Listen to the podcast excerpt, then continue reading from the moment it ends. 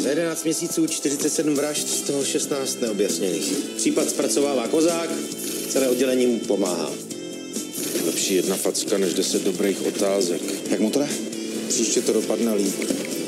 Jo, a jak to víte? Protože tak vždycky. Bude to hodně sledovaný.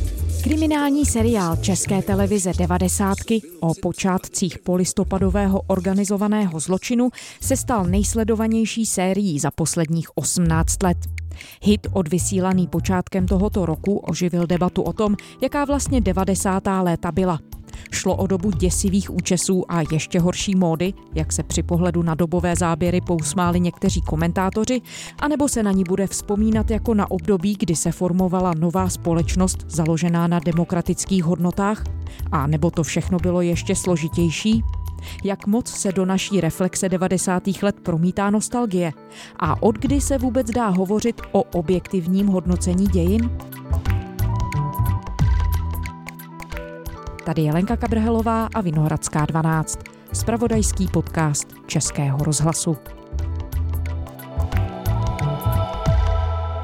Adela Gjuričová, historička z Ústavu pro soudobé dějiny Akademie věd České republiky. Dobrý den. Dobrý den. V posledních týdnech jsou česká média plná debat o 90. letech. On k tomu přispěl kriminální seriál České televize nazvaný Devadesátky, který se stal snad nejsledovanější sérií za posledních 18 let. Jistě k tomu přispělo víc faktorů, že se stal takovým diváckým hitem, ale z vašeho pohledu historičky, která se zabývá reflexí novodobé historie Česka, je to překvapivé a proč jsou vlastně 90. léta takovým tahákem? Tak 90. léta táhnou už nějaký čas. Jo? Večírky ve stylu 90. let, to oblečení, dokonce ta postmoderní architektura, bankovní a tak dále. To už nějakou dobu zejména mladší generace přitahuje opravdu v takovém tom jako retro smyslu. Ale tahle bouře posledních dnů a týdnů je opravdu něco jiného a to se tomu seriálu výborně podařilo nějakým způsobem opravdu vyprovokovat a začít se ptát, co tedy pro nás ta 90. léta znamenají pro nás, kdo jsme je zažili, i pro ty, kdo je nezažili. A překvapilo vás to, že najednou společnost tedy reaguje takovýmhle způsobem a asi nejenom ta mladá generace? Překvapilo protože já se 90. lety odborně zabývám už, já nevím, 10-15 let a nikdy jsem nemyslela, že dělám módní téma. Spíš to bylo vždycky téma spochybňované, že to jako ještě není součástí historie. A teď najednou se mě na to přesně i vyptáte jako historičky a člověk si uvědomí, že možná těch 30 let je právě ta správná doba, po které se v Německu začaly děti přece jenom rodičů a prarodičů ptát na nacismus a po které my možná se můžeme opravdu jako nějak rozumně a konzistentně zeptat na to, co se to teda tehdy stalo. Takže jsme asi minuli nějaký milník pomyslný, kde se tedy překlopilo to, že se začínáme dívat na 90. léta možná trochu jinak. Já jsem se vás právě chtěla ptát na jednu věc, kdy filmoví kritikové mluví o tom, že ten seriál využívá docela věrných dokumentárních až momentů. Jsou tam třeba záznamy z české televize, jsou tam různá vystoupení tehdejších českých politiků. Vy jako historička znovu, když se na to díváte, je ta doba zobrazená věrně? Já musím říct, že samozřejmě historik specialista na to období je úplně nejnepříjemnější divák, jakého si může ten tvůrce představit. A já jsem byla úplně nadšená. Mě to jednak bavilo. Já jsem tam nejenom, že nenašla žádné vážné chyby, ale nedívala jsem se na to s tím, že bych hledala ty chyby, ale našla jsem tam několik nějakých inspirativních momentů. Ještě určitě o nich budeme mluvit konkrétněji, ale ta dokumentárnost samozřejmě je trochu problém v tom, že to hraní s těmi skutečnými jmény, s těmi postavami, které mají nějaké známé předobrazy. Teď do toho celý ten systém české televize a těch doprovodných dokumentů, teď spousta médií otiskla rozhovory s těmi aktéry. Tohle samozřejmě je trochu zavádějící, protože to má být přece detektivní seriál. Já jsem se na to takhle dívala, podle mě to bylo opravdu výborná zábava a dokonce mě to pak přitáhlo k těm posledním dílům ke sledování v reálném čase. To prostě už nedělám a najednou jsem to dělala. Takže podle mě strašně kvalitní ale žánr fikce. A takhle si myslím, že je to potřeba brát.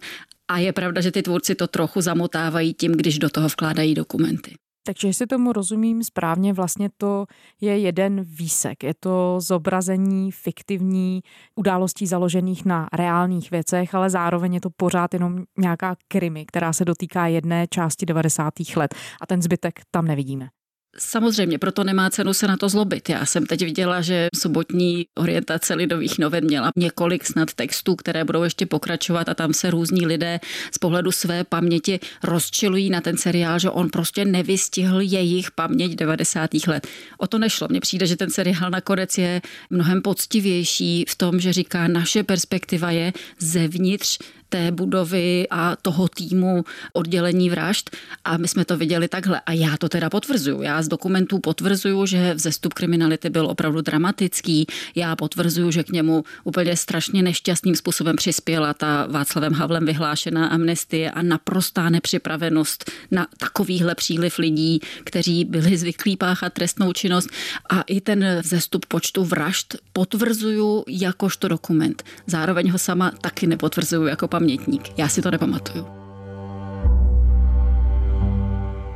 V naší zemi je mnoho vězňů, kteří se sice vážně provinili a jsou za to potrestáni, kteří však museli projít navzdory dobré vůli některých vyšetřovatelů, soudců a především advokátů pokleslou justicí, jež zkracovala jejich práva a musí žít ve věznicích, které se nesnaží probouzet to lepší, co je v každém člověku, ale naopak lidi ponižují a fyzicky i duševně ničí. S ohledem na tuto skutečnost jsem se rozhodl vyhlásit poměrně širokou amnestii. Jak sdělila česká ministrině spravedlnosti Dagmar Burešová, bude z celkového počtu 20 tisíc vězňů v České socialistické republice na základě amnestie prezidenta republiky propuštěno 15 tisíc lidí. Znamená to, že v ústavech nápravné výchovy zůstane 5 tisíc vězňů. Podle ústavního práva rozhodl prezident republiky Václav Havel vyhlásit amnestii v zájmu posílení záruk demokracie, veřejného klidu a pořádku. Nařídil, aby nebylo zahajováno a pokud bylo zahájeno, aby bylo zastaveno trestní stíhání a aby nebylo konáno řízení o přečinech proti osobám, které si bez dovolení opatřili nebo přechovávají zbraň hromadně účinnou nebo součástky, jichž je k použití takové zbraně nezbytně třeba. Nebo hromadili a opatřovali si zbraně, střelivo nebo výbušniny a dopustili se tak trestného činu nedovoleného ozbrojování. Po novoroční amnestii prezidenta republiky je velice rušno samozřejmě v ústavech nápravné výchovy a věznicích. Senáty probírají stovky spisů od rána do večera, propouští se plynule, ale jak se dalo předpokládat, někteří amnestovaní se znovu dostávají do konfliktu se zákony. Například v Hradci Králové pouhé dvě hodiny po propuštění z vazby zopakoval mladiství trestný čin, opět odcizil osobní automobil a havaroval s ním. Počet loupeží, majetkových trestných činů a dokonce i vražd v poslední posledních měsících burcuje nejenom policii, ale celou naši veřejnost. Problém je to bezesporu celorepublikový, nicméně Ostravsko má v tomto ohledu neradostný primát. Dá se těmto loupežím, těmto přepadením nějak předcházet? Samozřejmě, že ne vždycky, ale zejména ženy by neměly chodit večer samotné, neosvětlenými zákoutími, parky a pokud možno nenosit sebou vyšší finanční částky. Pro muže zase platí pít s mírou, nevychloubat se restauračním hostům plnou peněženkou, protože oběťmi pachatelů loupežných přepadení jsou z 80 až 90 osoby podnapile a místem činu jsou buď přímo restaurační záchodky nebo těsná blízkost restaurace.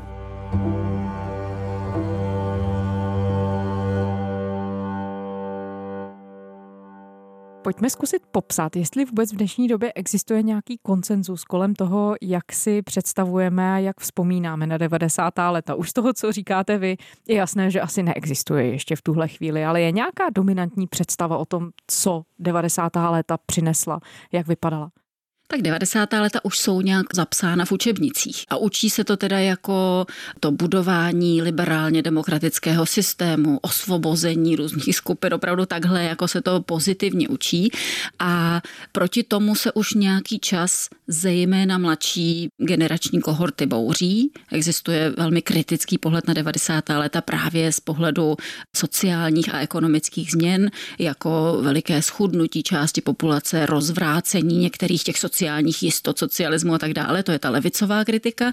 No a teď bych řekla, že je ta debata mnohem komplexnější. Je opravdu o tom, co si pamatujeme a co lze najít v nějakých psaných dokumentech. No a když byste se na to měla podívat perspektivou toho, kam se posunuje ta interpretace 90. let, třeba od té doby, co jste se tím tématem začala zabývat vy jako historička, kam míří? Je to právě tím směrem k nějakému kontextuálnějšímu, širšímu chápání toho, co všechno začalo vznikat, jaké všechny instituty nebo i společenské propletence se začaly v tu chvíli utvářet? No já doufám, že ta debata spěje k tomu, že to bude nějaký obraz prostě rozporuplnější, protože když si představíme podstatu té obrovské změny, tak je to, že probíhá obrovská, velmi hluboká sociální, kulturní, institucionální a jiná transformace ekonomická a zároveň to přece děláte na stejném fyzickém prostoru a se stejnými lidmi. Tohle je paradox. To nemůže být, že něco začne být jinak. To je právě to všechno prolínání těch identit, ty proměny, které ale začaly už dříve. Já jsem zrovna teď slyšela kolegu novináře a mediálního historika Davida Klimeše se ptát, kdy začaly devadesátky a on říká, no v oblasti médií někdy na konci 80. let. Takže my to už musíme konečně začít vidět trochu složitěji. Takže není možné vztahovat se jenom k 90. letům, je prostě potřeba brát na zřetel ten kontext předchozí, protože to byli ti samí lidé, ten samý prostor, často ty samé instituce. Právě, ono se to většinou chápe právě politicky jako levicové prohlášení, když se řekne, že existovala spousta kontinuit mezi 80. a 90. lety, že se jako nechápe ta revoluce jako ten opravdu veliký zlom a tak dále, ale ono je to prostě jasné, že těch kontinuit bylo milion a byly v oblasti institucí, v oblasti hodnot, v oblasti kulturních návyků. Je to přece vlastně úplně jasné. A z vašeho výzkumu můžeme třeba zkusit popsat nějaký konkrétní příklad. Vy jste se zabývala hodně tím rozporem mezi tím, jakým způsobem my zpětně vnímáme 90. léta a jak jsou popsaná v dobových análech historických pramenech. Máte třeba nějaký příklad, na kterém se tohle, ten rozpor dá ukázat? No já jsem vlastně už jeden tady uvedla. Já jsem v 90. letech žila, četla jsem noviny a sledovala jsem média a jednak vždycky říkám, že když se pak něčemu začnu věnovat podrobněji, takže v těch novinách a médiích najdu něco jiného, než tam bylo tehdy. Ale ty vraždy. Já jsem třeba bydlela vlastně pár kilometrů od toho Mrázkova sídla. Já si to prostě nepamatuju, takže je celkem jasné, že pokud existuje takhle hluboký rozpor, tak tam právě narážíme na ten protiklad individuální a skupinové paměti versus nějakého historického popisu a výkladu. A jak s tím potom jako historici můžete pracovat ve chvíli, kdy se to má tedy přetavit nějakou širší společenskou reflexi? Ta historická věda se tváří jako systematická věda, to znamená, že my opravdu si stanovíme nějakou perspektivu, tu perspektivu přiznáme a může to být třeba perspektiva, jak se vyvíjela kriminalita v 90. letech. Proto máme nějaké prameny, máme nějaké nástroje, jak ty prameny takzvaně provádět jejich kritiku a jak potom zase to analyzovat a interpretovat. Čili tohle by mělo být ale celé velmi transparentní proces a samozřejmě, když ho děláte takhle transparentně a poctivě, tak to zase není není úplně zajímavé číst. Takže mnohem zajímavější jsou ty zkratkovité výkřiky paměťové, ale ty samozřejmě nemají s tím historickým výkladem mnoho společného. No a když se podíváte na celé to spektrum té nostalgie, která se určitě do toho vzpomínání nutně musí promítnout, jak s tím jako historici můžete pracovat, jakým způsobem se to potom dá zakomponovat do té celkové reflexe toho období? Tak my máme taky jako celý jeden podobor historie, který se jmenuje orální historie. Ona velmi často bohužel upadá do toho, že to je jenom vydávání rozhovorů s lidmi a popisování, co oni tam říkají, ale právě to, jakým způsobem oni tu svou paměť formulují pak po mnoha letech, jakým způsobem ohýbají ty své životy, co tam nedokážou říct, co nechtějí říct, co úplně zapomenou, z paměti vytlačí, to je strašně zajímavé a je to samozřejmě obor, který je na skoro až okraji historie, protože mnohem víc právě souvisí s psychologií, s nějakým i politickým náhledem na vlastní život a tak dále. Ale takhle právě ta paměť historická funguje. A ještě je zajímavé, že dneska právě se zdá, že začíná pod vlivem nových médií a sociálních sítí fungovat vlastně trochu jinak. Dřív se zdálo, že ta historická paměť jako součást nějaké kolektivní paměti, takže je vytvářená na pozadí nějakých společných zájmů, společných identit, i třeba politických hnutí. To, že si vzpomínáme na něco, co zažil český národ, je prostě fikce, naprosto nemá s pravdou nic společného, ale jako nějak to sdílíme a to byla ta klasická historická paměť. A dneska vlastně jsme schopni nějakým způsobem se velmi rychle identifikovat i s událostmi, které s námi geograficky zájmově nějak nesouvisí. Prostě nějaká událost letí a může se odehrát v Indii nebo v Kanadě a my chvilku nad tím tak jako jančíme na sociálních sítích a pak to zase zapomeneme a vzpomeneme si na něco jiného. Takže zdá se, že ta paměť je mnohem víc fragmentární, přelétavá a nesouvisející s tím regionem. Ty devadesátky jsou ale jakoby klasický případ. Tady se pereme o výklad něčeho, co jsme sami zažili, v čem nějakým způsobem jsme se angažovali, nějak v tom jako jedeme a taky to možná máme potřebu bránit nebo kritizovat. Tak já jsem se o sebe staral vždycky. Ať je to ta nejlepší televize, jaká tu kdy byla. Začalo přitahování Václava Klause a Josefa Luxe o Vavřínový věnec volebního vítěze. Jsme spokojeni. Děti a mladiství se nejčastěji dopouští majetkové trestné činnosti. V průběhu několika měsíců letošního roku zbankrotovali z různých důvodů tři české banky. No a jsou tedy některé věci, jevy, rysy, které si o těch 90. letech přiznat nebo říct si nechceme? Určitě ano, tak já myslím, že právě tahle bouře kolem té kriminality je přece ten případ. Zdá se, že přece nemohlo být tolik vražd, když jsme budovali liberální demokracii ta pamětnická generace lidí pražských, nějak prostě dobře zabezpečených, ta přece budovala liberální demokracii a vraždy nebyly. Je jako její paměť. A já samozřejmě jsem toho součástí. Já jsem taky byla studentka v Praze, která uměla trochu anglicky a prostě jsem neviděla vůbec do těch jiných bublin. A tohle si strašně vlastně zazlívám na té vlastní paměti, že ta neobsahuje stejně staré holky někde na malém městě, kterým zavřeli tu továrnu, kde pracovala už maminka a oni taky a byli prostě najednou chudé, bezprizorní a ještě ke všemu se to nedalo přece říkat, protože kdo by to kritizoval, tak by byl komunista. Takže to si myslím, že tam opravdu některým lidem se strašně ubližovalo i retoricky, i materiálně, i nějak hodnotově a že to není součástí téhleté městské vzdělané, úspěšné paměti.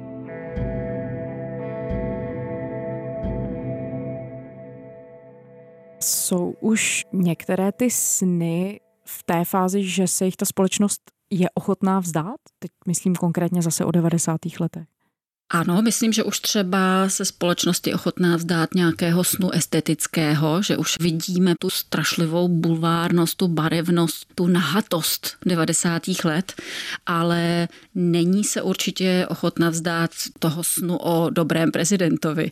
Nejde o to zavrhnout Václava Havla, jde o to si uvědomit, že třeba ta amnestie byl průšvih a že to vůbec nedomyslel a že byl v tom úplně naivní a chtěl právě těmhle lidem dát svobodu, protože je přece zavřeli komunisti a pak jsou tam jeho nějaké opravdu politicko-institucionální zářezy, vůči kterým já jsem velmi kritická, protože myslím, že to dědictví neseme dál, že třeba i ti další prezidenti pak dělali nějaké podobné zásahy a my je prostě nepřičítáme Václavu Havlovi, protože to je jeden velký sen, sen o dobrém prezidentovi. A můžete říct konkrétně, které máte třeba na mysli?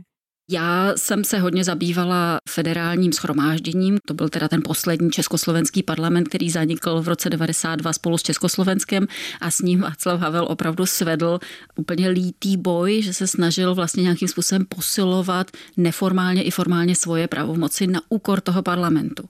A vlastně se spojil s takovým tím lidovým názorem, že to je žvanírna a že tam jenom ty politické strany chrání svoje zájmy a úplně zapomněl, že to byla vlastně poslední federální federální instituce, která ještě Československo zachraňovala, která se snažila nějakou ústavu pro Československo schválit a tak dále. Jo, a to byl souboj, který stál spoustu sil, nejen ten parlament a jeho pověst do budoucna, ale i Václava Havla jako prezidenta.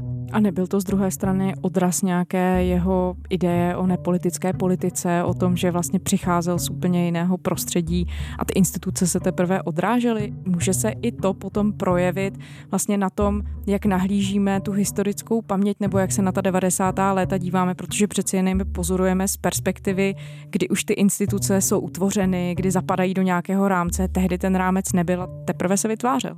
Je to moc dobrá otázka, ale spoustu těch institucí jsme přebírali ze socialistické éry a Václav Havel také nějakou institucí byl. On byl prostě vůdce opozice a všichni kromě něj už to i otevřeně vyslovovali na konci 80. let. Takže říkat, že on prostě do té politiky nepatří a je prostý dramatik, tak to si myslím, že tomu nevěřil asi ani on.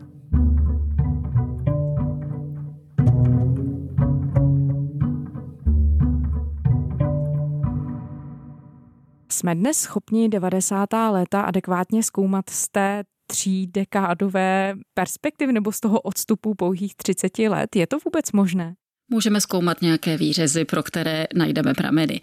My třeba strašně postrádáme pořád nějaký komplexní výklad, ale popis dokonce ekonomické transformace. Privatizace, ne, že se na ní někdo zlobí a někdo jí hájí, protože byl mezi privatizátory, ale my neznáme vlastně, právě protože tam existuje 30-letá lhůta, tak my neznáme ještě pořád vládní archiv z 90. let. Ten se prostě teprve bude pomalu otevírat a to, jakým způsobem se teda vlastně schvalovaly ty privatizační projekty, jak to probíhalo, to není pořádně zrekonstruované. My tušíme, že to byla divočina, Putina.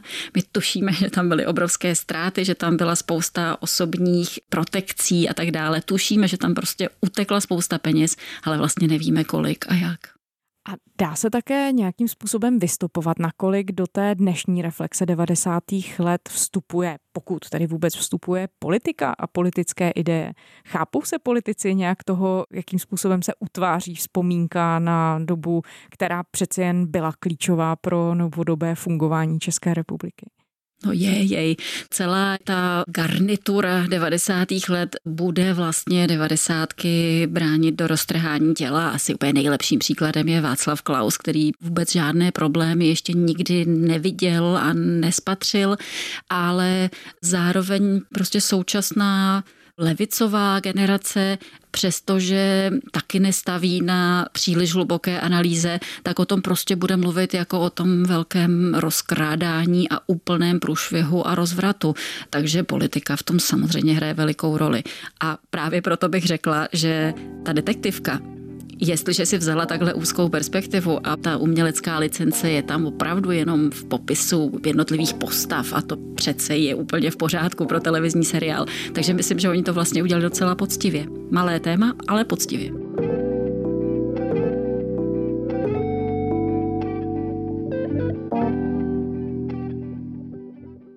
A když se rozhlédnete po zemích také toho bývalého socialistického bloku, řekněme Polsko, Slovensko, Maďarsko, jakým způsobem přistupují k té novodobé historii tyhle země? Vidíte tam shodné momenty, nebo se přece jenom ta historická paměť utváří trochu jinak?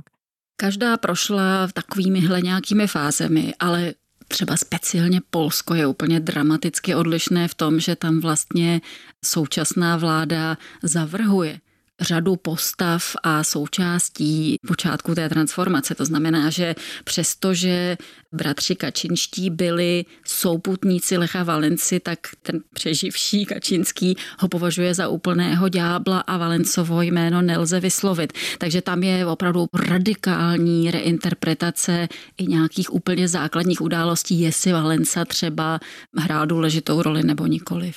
A můžeme vysvětlit, jak důležitá je adekvátní reflexe, nebo je otázka, jestli se dá použít slovo objektivní, ale nějaká reflexe, která se co nejvíc blíží střízlivému realistickému pohledu na věc a dokumentaci. Jak důležitá je proto, aby ta společnost mohla fungovat dál na nějakém otevřeném férovém principu? Určitě ano. Já si myslím, že to je prostě úloha humanitních věd. Jo. My nejsme teď moc populární, protože nepřinášíme nové léky na zlé choroby a nemáme příliš mnoho krásných grafů a tak dále, ale pořád jsme lidé, kteří se snaží jako slovně postihnout zejména teda soudobí historici nějaké dějiny, které si ještě pamatujeme a o které se nějak přeme a na které se také můžeme ptát. A tohle podle mě je strašně důležité, aby dějiny zůstaly něčím pro lidi důležitým a aby se ty děti třeba opravdu rodičů a prarodičů zeptali na to, hele, to fakt bylo tolik vražd, ty si to pamatuješ a možná nepamatují, ale začne tam nějaký rozhovor, který je podle mě strašně důležitý.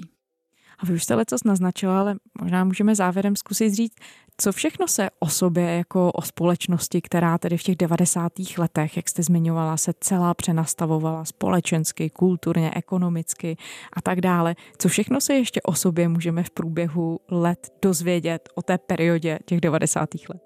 Tak asi se můžeme jedině dozvědět, že byla ještě mnohostranější a komplikovanější, než jak si to dnes umíme představit, ale především se prostě musíme dozvědět, že měla své vítěze a poražené. A v každé té oblasti byly asi někde jinde, ale že hlas těch poražených je samozřejmě strašně slabý v té učebnicové historii, která jako vítězně vybuduje úspěšně ten liberálně demokratický řád a tržní ekonomiku. Tam lidé, kteří opravdu nějak jako prodělali na konci komunismu a nemuseli to být vůbec nějaký vysoce postavení komunisté, tak ti tam ten hlas zatím nedostávají. Adéla Gjuričová, historička z Ústavu pro soudobé dějiny Akademie věd České republiky. Děkujeme za rozhovor. Moc děkuji za pozvání. A to je z Vinohradské 12 vše. Děkujeme, že posloucháte. Kdykoliv se za námi vraťte i o víkendu, naše epizody najdete na serveru iRozhlas.cz a také ve všech podcastových aplikacích. Psát nám můžete na adresu vinohradská12 zavináč rozhlas.cz.